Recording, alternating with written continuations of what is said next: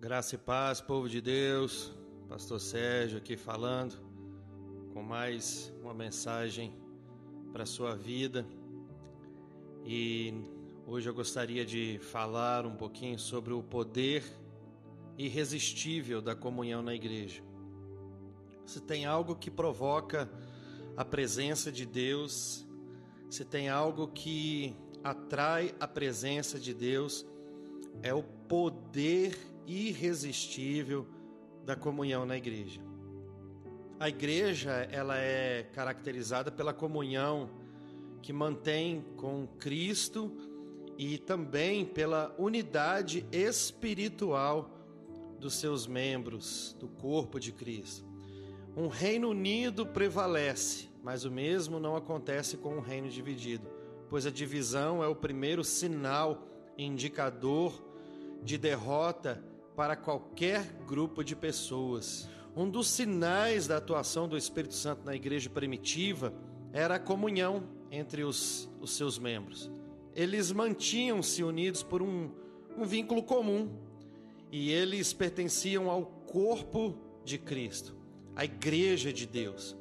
A comunhão faz da igreja um organismo espiritual perfeito, de homens e mulheres que, apesar da sua procedência e a diversidade cultural, sentem-se e agem como irmãos. Somente seremos reconhecidos como filhos de Deus se cuidarmos um dos outros e mutualmente nos socorrermos. A comunhão levou aqueles crentes a partilharem o que tinham, abrindo as portas para a atuação do Espírito Santo. Assim, ia o Senhor acrescentando o número dos santos, tanto em Jerusalém como em toda a Judéia e Samaria, e aí até o fim do mundo, até os confins daquelas terras. O que significa comunhão? Participar das mesmas ideias, crenças, opiniões. Você olha lá no dicionário e você vai ter essa definição. A comunhão observada na Igreja de Cristo não é um mero fenômeno social. É o resultado da ação direta do Espírito Santo na vida daqueles que recebem a Jesus como seu Salvador. Efésios 2, versículo 19. É uma comunhão, aliás, que ultrapassa ao ajuntamento da congregação dos filhos de Israel, que nos momentos de crise reuniam-se como se fossem um só homem. Hoje, a igreja permanece unida, universal, no Espírito Santo, e assim estará para todo sempre. Eu posso estar aqui, você pode estar aí na sua casa ou em qualquer lugar do mundo. Nós somos a igreja e precisamos manter essa comunhão. A comunhão, ela é o vínculo de unidade fraternal, mantida pelo Espírito Santo, que leva os cristãos a se sentirem um só corpo em Jesus Cristo. A palavra grega, koinonia, traz a ideia da cooperação e relacionamento espiritual entre os santos. A comunhão da igreja primitiva era completa. Atos 2, 42, reuniam-se em oração e súplica, mas também reuniram-se para socorrer os mais necessitados. A comunhão da nossa igreja, da sua igreja, tem como modelo os cristãos de Jerusalém, ou não passa de um mero ajuntamento social, ou não passa de um encontro social, aonde pessoas participam de todo o ritual do culto, mas da porta para fora não passam de pessoas que não se preocupam com os irmãos, com os amigos. A unidade do corpo de Cristo, ela precisa ser cultivada.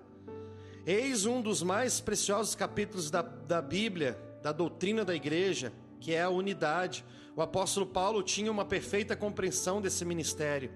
Somente pelo Espírito Santo podemos compreender a unidade dos judeus, árabes, gregos e bárbaros, que apesar das suas diferenças culturais, étnicas e espirituais, não apenas sentem-se, mas agem como irmãos. Acham-se espiritualmente vinculados num só corpo pela ação direta e distintiva daquilo que eles creem.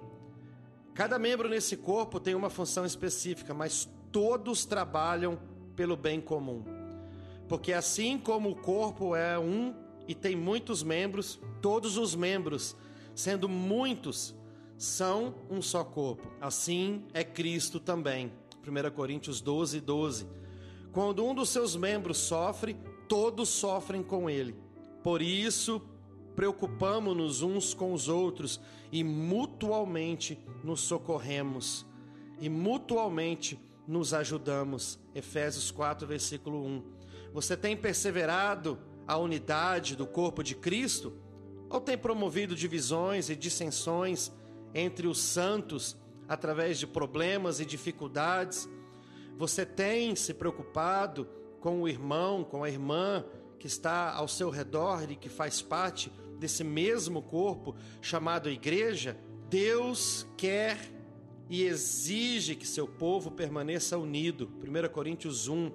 Em sua oração sacerdotal, o Senhor Jesus roga ao Pai pela unidade dos seus discípulos. Portanto, se mantermos o vínculo da comunhão, agradamos a Deus. Sim, esse é o vínculo da perfeição, que tem como base o amor, conforme ensina o apóstolo Paulo, com toda humildade e mansidão, com longanimidade, suportando-vos uns aos outros em amor. O que é suportar uns aos outros em amor? Suportar um ao outro é você dar suporte. A comunhão da igreja não é um mero ajuntamento de pessoas, é o relacionamento espiritual e pessoal dos santos sobre a ação do Espírito Santo. Pois então, se não há comunhão entre as pessoas, se não existe comunhão entre as pessoas, então o Espírito Santo não se faz presente. Se pessoas promovem a divisão, isso significa que o Espírito Santo também ali não está. A comunhão cristã caracteriza-se pela unidade. A comunhão cristã constitui-se num grande mistério. Vejamos, pois, em que consistia a comunhão da igreja primitiva. Que este seja o nosso modelo, até que Cristo de Deus venha nos buscar. A primeira coisa que marcava e caracterizava a comunhão era a unidade doutrinária. Não pode haver perfeita união sem unidade doutrinária. Os cristãos primitivos perseveraram na doutrina dos apóstolos, Atos 2,42. Não era uma doutrina qualquer. Tratava-se do ensinamento emanado do colégio apostólico constituído pelo Senhor Jesus Cristo. Paulo, ao discorrer sobre o ministério do corpo de Cristo, fala de uma só fé, que deve ser preservada zelosamente por todos os santos. Na autêntica comunhão cristã, por conseguinte, não há lugar para heresia nem apostasia. Estejamos, pois, sempre alertas nesses últimos dias. Muitos aparecerão em nosso meio dissimulando suas inverdades doutrinárias como o único intuito de destruir a comunhão dos santos. A unidade na própria comunhão conduz a uma comunhão perfeita. Isso significa que não pode haver genuína comunhão cristã com dois ou três pensamentos teológicos que trazem contraste à doutrina da palavra do Senhor. As seitas aparecem quando um indivíduo ou grupo apresenta uma doutrina contrária. Por isso, de tanta divisão e tanta igreja que divide, que quebra o vínculo, e pastores se separam de um corpo por causa das suas ideias. Terceiro, a unidade no partir do pão. Isso é muito importante. Os crentes primitivos, eles mantinham uma comunhão tão intensa entre si que eles se reuniam com alegria e singeleza de coração para celebrar a ceia do Senhor. Era o seu partir do pão. Atos 2,42. Eles em Cristo e Cristo em cada um deles. Pode haver comunhão mais plena? Não era simplesmente uma cerimônia, era a festa no qual lembravam a morte e a ressurreição de Jesus, a expressão mais sublime do amor divino. E quarto lugar, a unidade nas orações.